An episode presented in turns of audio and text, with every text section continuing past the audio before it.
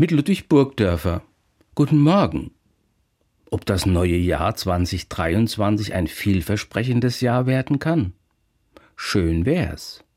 Aber wer wagt in diesen Tagen optimistisch zu sein? Wo sind die Leute, die zuversichtlich in die Zukunft schauen? Es könnten die Christinnen und Christen sein. Die können das doch riskieren, diesen positiven Blick nach vorne.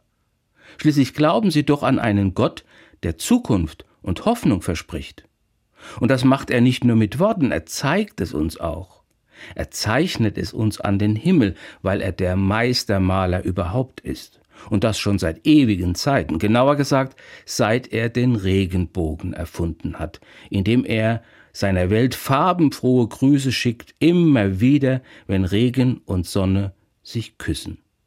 Die Bibel erzählt, dass Gott eines Tages nach schrecklichen Zeiten der Sintflut und einer Weltuntergangsstimmung weit und breit, dass er da seinen Menschen für die Zukunft ein ganz großes Versprechen gibt. Da lässt er ihnen allen nämlich Folgendes ausrichten. Solange die Erde steht, sollen nicht aufhören Saat und Ernte, Frost und Hitze, Sommer und Winter, Tag und Nacht. So soll es in der Zukunft immer sein. Alles kommt und geht seinen Gang, hat Rhythmus und Ordnung, zirkuliert und existiert, hat von allem etwas, hat etwas von allem und hat seine Zeit.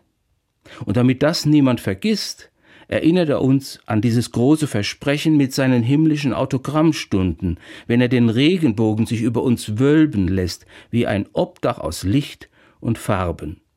So sollen wir geborgen sein auch im neuen Jahr, das so vielversprechend werden kann.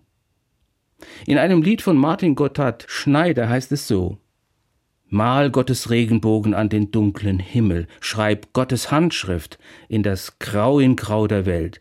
Lass andere Zeichen sehen, dass sie es neu verstehen, wie Gottes Liebe um uns ist und trägt und hält. Ludwig Burgdörfer, Wernersberg, Evangelische Kirche.